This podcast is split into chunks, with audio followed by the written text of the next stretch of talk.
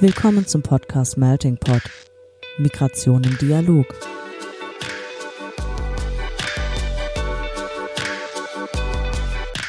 In diesem Podcast sprechen wir mit NachwuchswissenschaftlerInnen aus verschiedensten Fachgebieten, die zum Thema Migration forschen.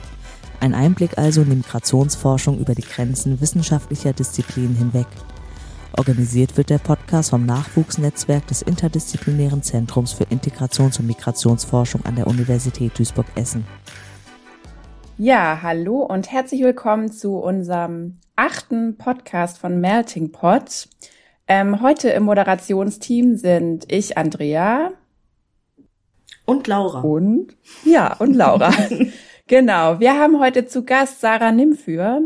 Sarah ist Kulturanthropologin für kritische Migrationsforschung, Exilforschung und transnationale Erinnerungskulturen und Island Studies mit einem regionalen Fokus auf den Mittelmeerraum und der Karibik. Hallo Sarah. Hallo. Ja, Sarah und ich kennen uns aus unserem Studium in Tübingen. Wir haben nämlich beide zusammen Erziehungswissenschaften auf Diplom studiert. Das heißt, ähm, Sarah ist Diplompädagogin und hat auch einen Magister in Erziehungswissenschaften und empirischer Kulturwissenschaft gemacht. Und neben ihrer Kultur Kulturanthropologie engagiert sie sich auch für kollaborative Wissensproduktionen. Und das ist auch das Thema, das wir heute bei uns hier im Podcast aufgreifen und besprechen wollen. Ja, und Sarah hat eine DIS über Alltagsorganisation von nicht abschiebbaren Geflüchteten auf Malta gesprochen, äh, geschrieben, nicht gesprochen. Und darüber sprechen wir gleich noch. Jetzt gebe ich aber erst noch an Laura ab. Genau, danke schön. Denn bevor wir mit dir über deine DIS und auch über deine Forschung sprechen, wie wir gerade schon gehört haben, möchten wir dich erst einmal von einer anderen Seite kennenlernen. Und dafür stellen wir dir jetzt vier kurze Fragen, die dir die Möglichkeit geben, dich zwischen zwei Optionen zu entscheiden, falls das möglich ist oder falls dir das möglich ist. Und ich beginne auch direkt mit der ersten Frage und äh, ich weiß nicht, ob du auch schon die letzte Folge gehört hast, da wurde ja heftig über Rosinen diskutiert, beziehungsweise in der letzten Folge war ich auf einmal von Rosinenhassern umgeben. Und im Bereich ähm, kulinarischer Vorlieben gibt es ja noch eine ganze Menge anderer kontroverser Positionen und eine möchte ich dir jetzt stellen. Ananas auf Pizza. Top oder Flop? Absolut top. Absolut Dafür keine top. Rosinen. Okay. ja, ich ähm, habe jetzt die Ehre, dir eine Frage zu Reisegewohnheiten zu stellen. Und zwar lieber eine einsame Insel oder eine Metropole? Hm, das finde ich ganz schön schwierig. Ähm, es gibt ja inzwischen auch die Urban Island Studies. Man könnte das also auch gut verbinden. okay. Ähm, aber so aus aktuellem Anlass äh, würde ich mir gerade nicht die einsame Insel wünschen, sondern vielleicht mehr wieder unter Menschen zu kommen in einer Metropole. Okay. Ja, verständlich. Ähm, ja, ich gehe jetzt weiter zur Freizeitgestaltung und es ist wahrscheinlich nicht weniger kontrovers. Äh, Star Wars oder Star Trek? Äh, irgendwie beides nicht. Muss ich mich entscheiden? Musst du nicht. eine noch kontroversere Antwort auf eine schon kontroverse Frage, okay. ja, und um jetzt den Bogen wieder zurückzuspannen zur Forschung, stelle ich dir eine na, vielleicht ist es auch eine kontroverse Frage. Quali oder Quanti? Absolut Quali. Absolut Quali. Das ist doch vielleicht ein über, guter Übergang zu deiner Dissertation. Ähm, magst du uns vielleicht einfach kurz erzählen, worum es bei dir genau ging? Ja, sehr gerne. Also ich habe mich in meinem Dissertationsprojekt mit der Lebenssituation von abgelehnten Asylsuchenden auseinandergesetzt die in Malta mit einem nicht durchgeführten Abschiebebescheid festsitzen und gleichzeitig keinen Aufenthaltsstatus haben.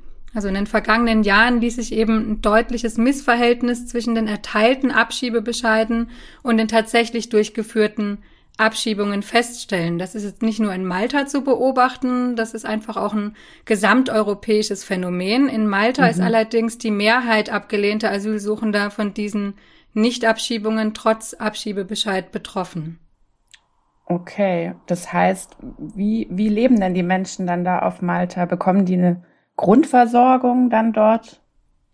Ja, also es ist so, dass sie eben keine Bleibeperspektive erhalten. Sie sind Sie gelten als nicht zugehörig und sind deshalb eben auch mit erheblichen Einschränkungen konfrontiert, wie zum Beispiel, dass sie keinen umfassenden Zugang zum Gesundheitssystem erhalten, einen nur eingeschränkten Zugang zu Bildung und Arbeit, keine Sozialleistungen und sie dürfen den Inselstaat auch nicht verlassen. Also sie müssen bis zu einer möglichen Abschiebung in Malta bleiben und an dieser Abschiebung auch aktiv mitwirken, egal ob das jetzt zwei Jahre dauert, zehn Jahre oder wenn auch die Abschiebung vielleicht nie stattfindet. Und ja, ich habe mir eben in meinem Projekt aus einer mikroanalytischen Perspektive angeschaut, wie sich das Leben dieser Menschen einfach gestaltet, die auf unbestimmte Zeit in einem rechtlichen Dazwischen leben müssen. Also wie gestaltet sich ihr Alltag? Welche Praktiken wenden sie zwischen Autonomie und Fremdbestimmung an oder welche Unterstützungsnetzwerke gibt es auch und welche Widerstände sind zu beobachten? Hm. Ich fand noch den Aspekt, wir hatten das im Vorgespräch darüber gesprochen, dass du gesagt hast, es gibt ein, auf Malta einen Unterschied zwischen der Work Permit und der Permit to Work. Vielleicht willst du darüber noch kurz erzählen. Ja, genau. Die ähm, maltesische Regierung hat vor ein paar Jahren eine Sonderarbeitserlaubnis eingerichtet, extra für Personen, die sich in einem so sogenannten rechtlichen Dazwischen befinden, mhm. nämlich die ähm, Permit to Work die sich von der regulären Arbeitserlaubnis der Work Permit unterscheidet. Das bedeutet, dass die ähm, Geflüchteten, die betroffen sind eben von der Nichtabschiebung, ähm, eine Arbeitserlaubnis nur dann erhalten, wenn der Arbeitgeber oder die Arbeitgeberin im Namen des ähm, Arbeitnehmenden diese Sonderarbeitserlaubnis beantragen. Und diese okay. wiederum ist auch nur drei Monate gültig.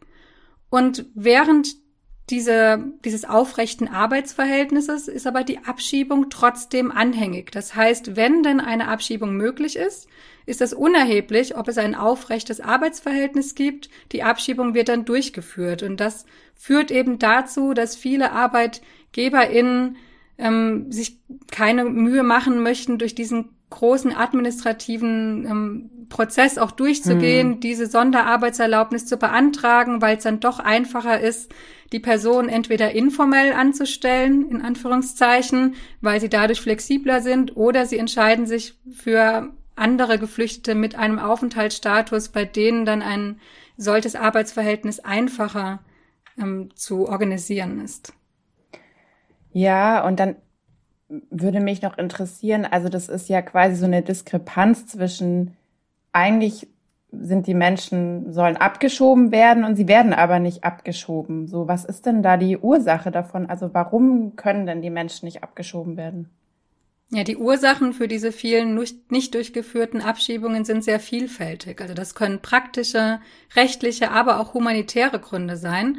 Und häufig stellt eben die Verweigerung von Ersatzreisedokumenten durch die Herkunfts- okay. oder Transitländer mhm. ein Grund für die Nichtabschiebung dar. Also man muss das auch hinter dem oder vor dem Hintergrund sehen, dass Malta eben ein relativ kleiner Inselstaat ist und dafür verantwortlich sind dann eben auch die mangelnden politischen Beziehungen von Malta zu diesen Ländern und es gibt nur sehr wenige Auslandsvertretungen vor Ort. Aber eine mhm. Abschiebung kann natürlich auch nicht möglich sein, weil Familien geschützt werden und diese dann in der Regel nicht auseinandergerissen werden sollen. Das heißt, wenn ein anderes Familienmitglied, also zum Beispiel der Ehepartner oder die Ehepartnerin oder die Kinder, eine Aufenthaltserlaubnis haben oder vielleicht sogar eine EU-Staatsbürgerschaft, dann ist eine Abschiebung auch nicht möglich. Okay. Also sehr unterschiedliche Gründe können da da sein. Und wenn ich mir jetzt vorstelle, Forschungsthema nicht abschiebbare Geflüchtete auf Malta, dann frage ich mich, wie bist du denn an deine Gesprächspartnerinnen und Partner gekommen? Also wie hast du die kennengelernt? Ja, also ich habe ähm, eine Feldforschung durchgeführt zwischen 2015 und 2018. Also ich habe insgesamt fünf mehrwöchige Forschungsaufenthalte in Malta durchgeführt und im Februar hatte ich zum ersten Mal eine Pre-Study. Ähm, das war so ungefähr eine Woche und ich hatte schon im Vorfeld Kontakte zu einer internationalen Hilfsorganisation geknüpft, für die ich dann auch während meiner Forschungszeit tätig gewesen bin als Volunteer und in, in welchem Jahr sind wir denn? 2015. 2015, okay. Genau. Und ähm, ja, da habe ich in dieser Woche erstmal eher zu institutionalisierten Akteurinnen Kontakte geknüpft, weil es natürlich nicht so einfach ist, innerhalb von drei, vier, fünf Tagen äh, gleich Kontakte zu knüpfen mhm. zu Betroffenen. Und äh, die ersten Kontakte habe ich dann erst bei meinem ersten richtigen Forschungsaufenthalt ähm, im Juli 2015 dann erhalten. Und das war dann einfach so ein Schneeballsystem. Also die erste Person, die ich kennengelernt habe, war Buba, mit dem ich auch bis heute noch befreundet bin. Und er hat sich so als die Schlüsselperson in meinem Projekt erwiesen und durch ihn kam ich eben auch in Kontakt mit anderen Betroffenen und dann wurde ich wieder jemand anderen vorgestellt. Also das war dann irgendwann ein Selbstläufer. Okay. Und hast du denn in deinem Sample auch Frauen? Und wie ja. war es? War das eine Herausforderung, auch Frauen kennenzulernen? Ja, das war durchaus herausfordernd. Äh, ich meine, das hängt auch sicherlich damit zusammen, dass mein erster Kontakt ein Mann gewesen ist und er mir mhm. hauptsächlich eben auch befreundete Männer vorgeschlagen hat als Gesprächspartner, die in einer ähnlichen Situation waren.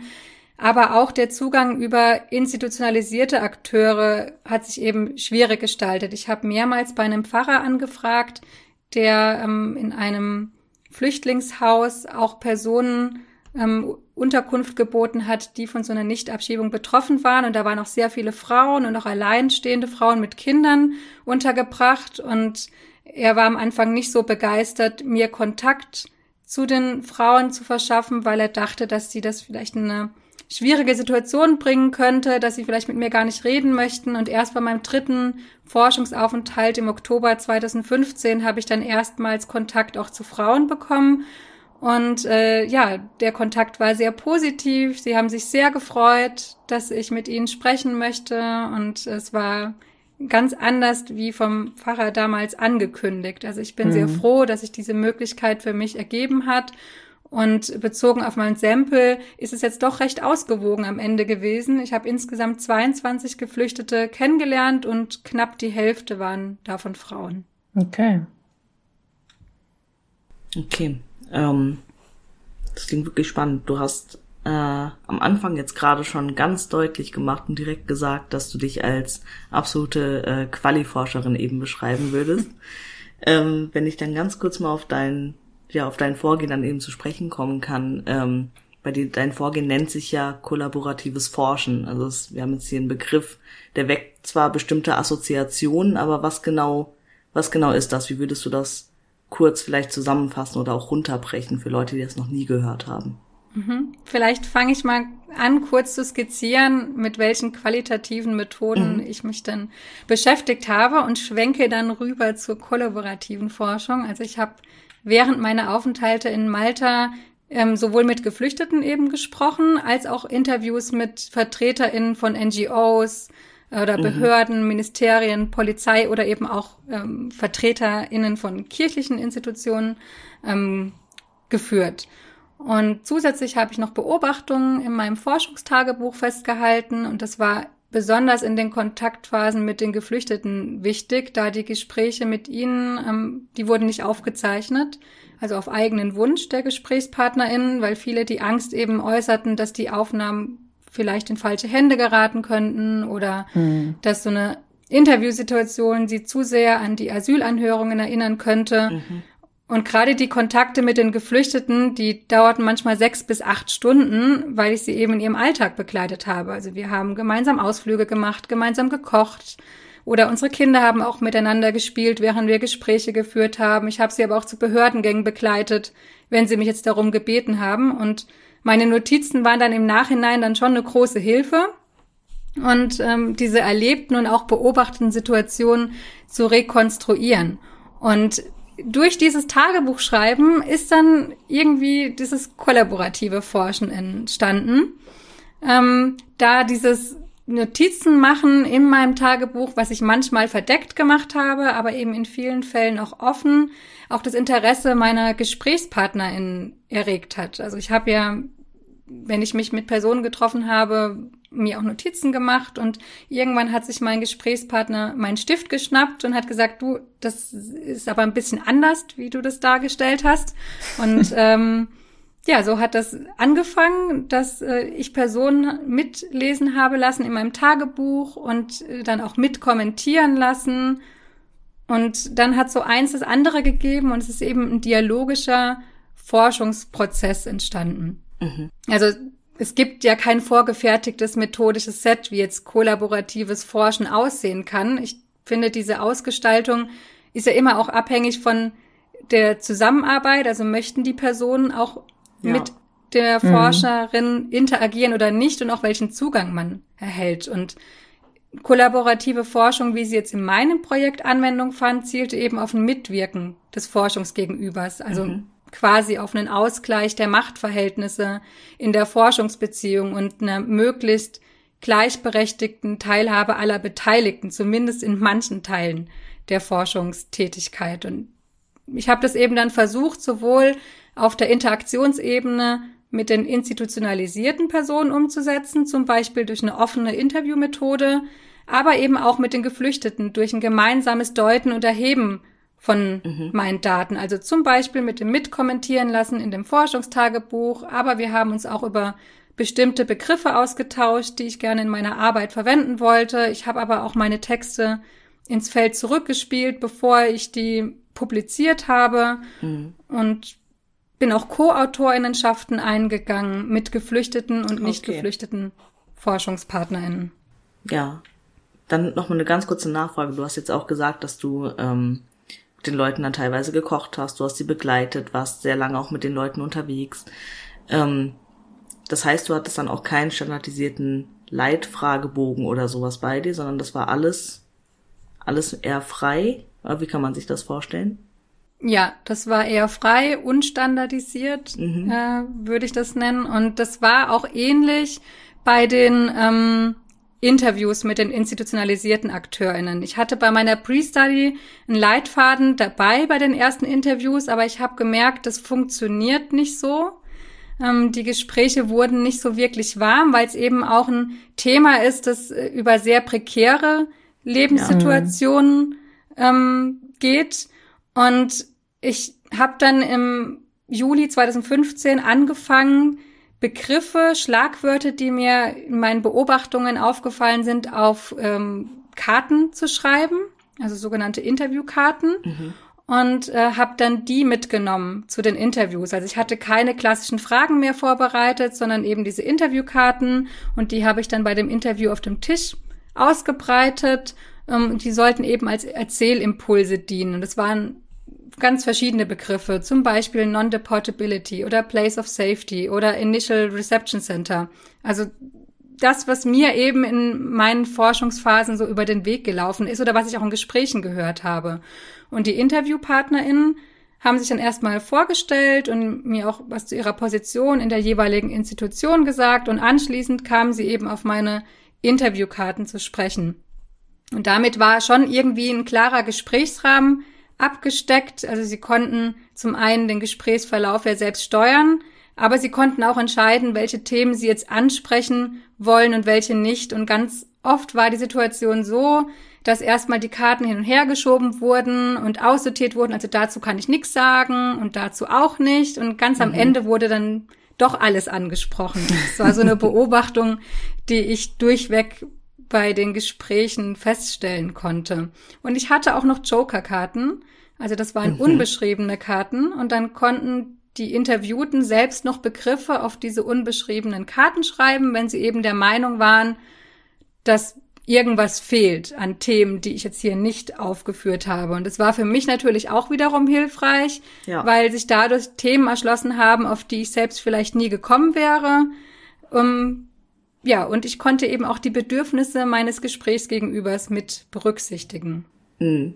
Ja, es klingt, also bei mir löst das Herzrasen aus, weil Interviewleitfäden geben einem ja auch so ein bisschen Sicherheit, auch für einen selbst. Ähm, aber du hast gerade auch gesagt beim kollaborativen Forschen, dass du eben äh, auch versuchst, bestimmte Machtverhältnisse eben auch auszugleichen.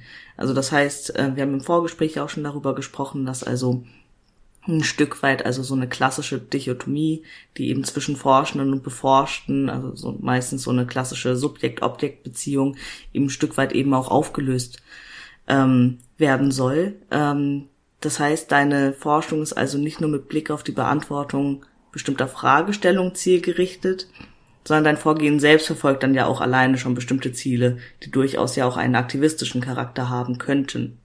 Oder wie würdest du das so beschreiben? Also betrachtest ja. du Wissenschaft als aktivistische Praxis? Ähm, also ja. mir war schon wichtig, mit meiner wissenschaftlichen Arbeit auch was zu bewegen und auch zur mhm. gesellschaftlichen Veränderung anzuregen. Und hierfür gibt es jetzt verschiedene Ansätze für partizipative Forschung, also die Engaged Anthropology, Activist Scholarship oder Participatory Action Research. Mhm. Und ich betrachte meinen Forschungsansatz eher als einen Beitrag zu einer reflexiven, aktivistischen Wissenschaftlichkeit. Also diesen Terminus hat die Soziologin und Kulturwissenschaftlerin Marion Hamm geprägt. Und sie versteht darunter eben, dass engagiert Forschende, die ihre politische und manchmal auch ihre persönliche Involviertheit in die Forschung einbringen, aber sich gleichzeitig den Interessen und Hierarchien die sich eben aus der Rolle ähm, einer Wissenschaftlerin ergeben, bewusst bleiben. Okay, und ist das, ist das dann zeitlich auch nur auf den Zeitraum deiner eigenen Forschung begrenzt? Oder geht es auch noch darüber hinaus? Nein, das geht durchaus auch darüber hinaus. Also das Thema Feldausstieg äh, finde mhm. ich, wird in der Literatur ziemlich äh, selten ja, genauer ja. unter die Lupe genommen. Und gerade bei einer engagierten Forschung ist das durchaus ein Thema, weil man knüpft Beziehungen und mhm. äh, ja. Man möchte auch die nicht einfach enden lassen, nur weil das Forschungsprojekt jetzt endet. Und äh, im Falle meiner Forschung habe ich äh, jetzt auch nachhaltige Beziehungen, insbesondere zu Buba, nicht nur auf freundschaftlicher Ebene, sondern auch, dass wir uns gemeinsam, gemeinsam engagieren. Buba hat mit seiner Frau 2019 eine ähm, Stiftung gegründet, die Education Gives Hope Foundation, und da engagiere ich mich im Fundraising. Mhm. Okay, also dann durchaus, ja, ja, spannend.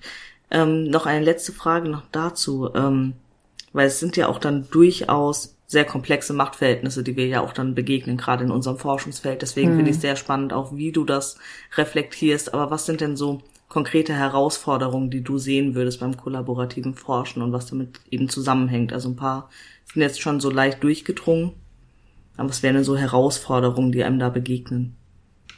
Ja, also ich mir ist sehr wichtig, dass ich eben hineinwirken kann in mhm. das Wissensfeld Fluchtmigration und dieses Hineinwirken ist eben auch durch eine gemeinsame Wissensproduktion möglich. Und ich wollte ja mit den ForschungspartnerInnen in den Dialog treten, also sie nicht nur ähm, nicht nur ihre Geschichte abgreifen im Sinne eines Knowledge Grabbings, sondern ja. sie als ExpertInnen von Fluchtmigration wahrnehmen und auch ihre eigenen, also sie als ExpertInnen ihrer eigenen Biografie anerkennen.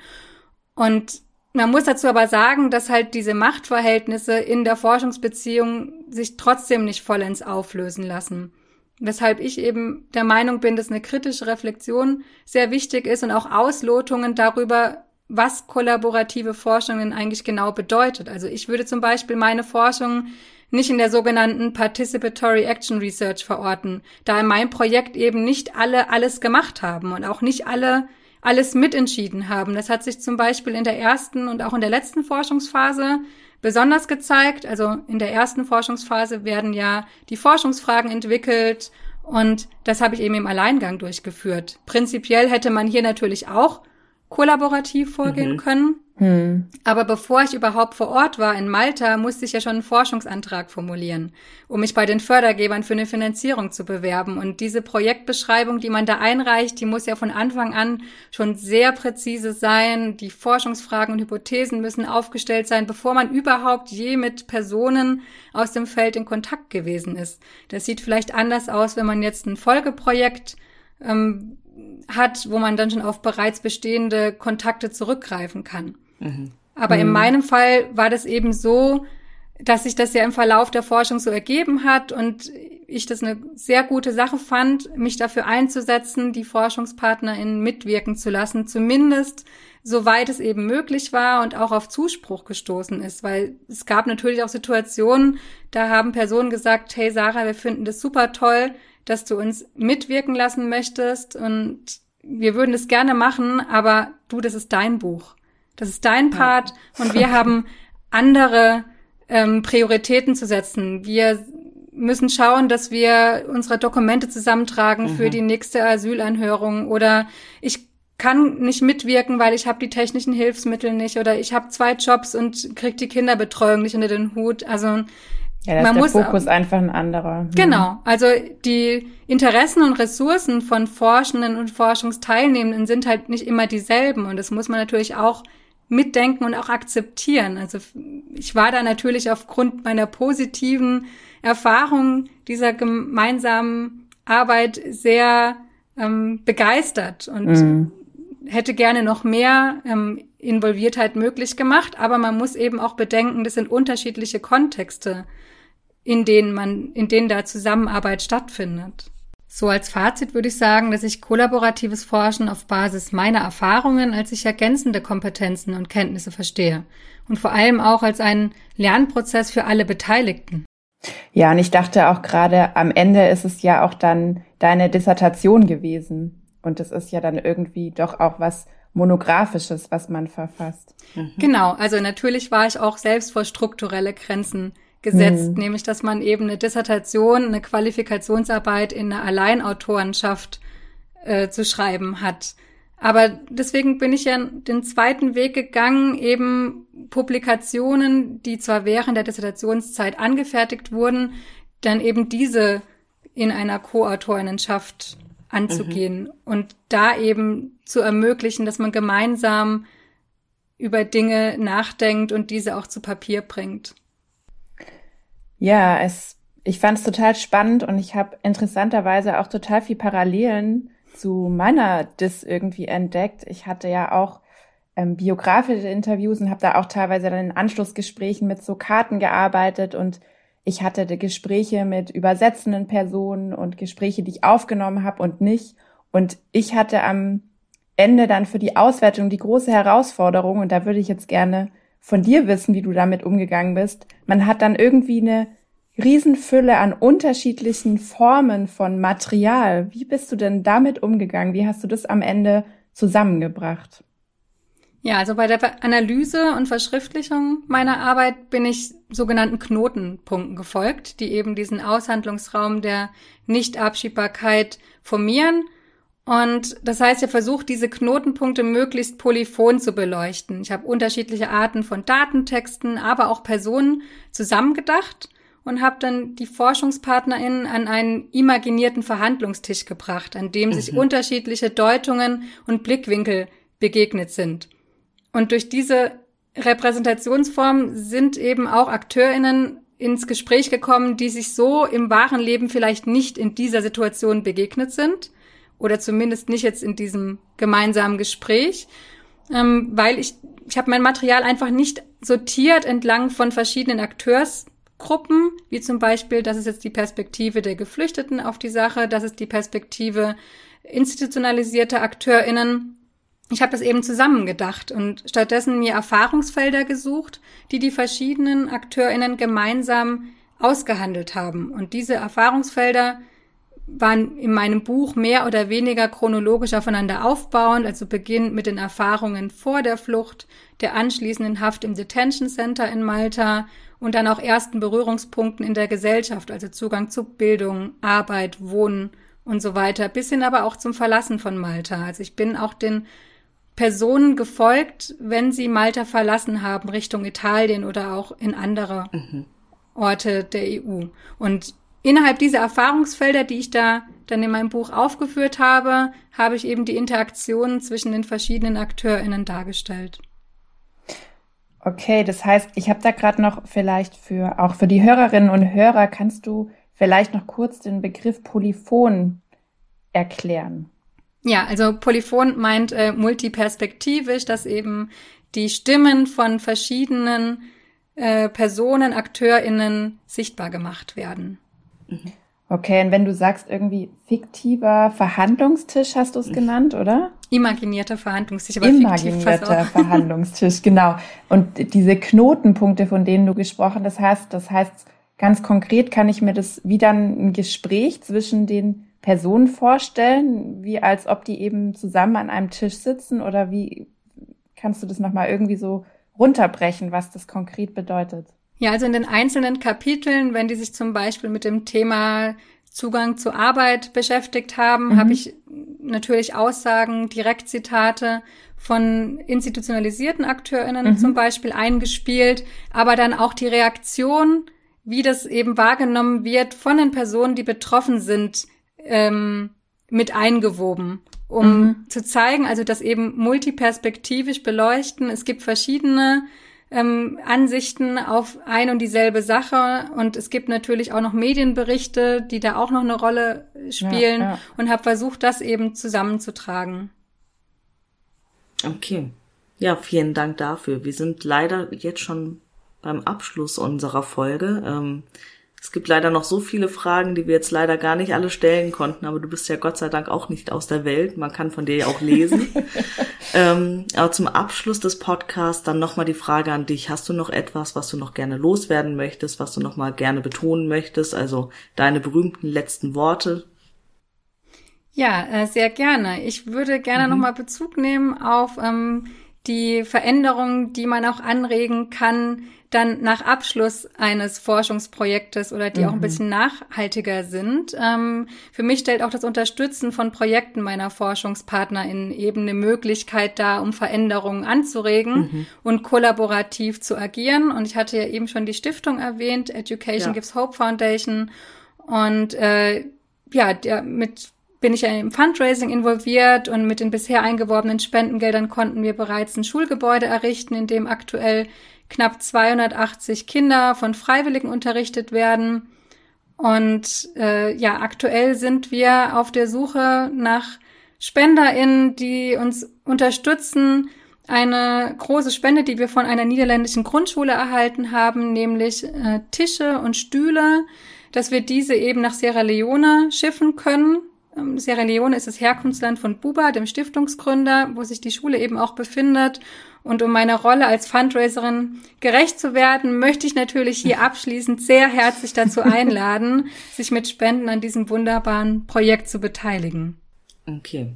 Vielen Dank. Vielen Dank für diesen Hinweis. Also die Stiftung Education Gives Hope. Vielleicht können die Leute ja mal da, ähm, danach googeln. Die findet man dann ja auch recht einfach. Dann auch wirklich vielen, vielen Dank, dass wir dich heute als unseren Gast begrüßen durften. Das war wirklich sehr spannend. Ähm, und wir nehmen auf jeden Fall noch einige Fragen mit, die wir weiter, über die wir weiterhin nachdenken. Ähm, genau, und das war's dann nämlich auch schon mit der heutigen Ausgabe von Melting Pot, Migration im Dialog. Die nächste Folge gibt es dann wie immer zum 15. des neuen Monats und bis dahin verabschieden wir uns und wir freuen uns, wenn auch ihr dann das nächste Mal wieder reinhört. Tschüss. Tschüss. Tschüss. Das war's mit dieser Ausgabe des Podcasts Melting Pot. Migration im Dialog. Für mehr Informationen über die Arbeit unseres Netzwerkes und für Updates zum Podcast findet ihr uns auf Twitter unter @incenten. Vielen Dank fürs Zuhören und bis zum nächsten Mal.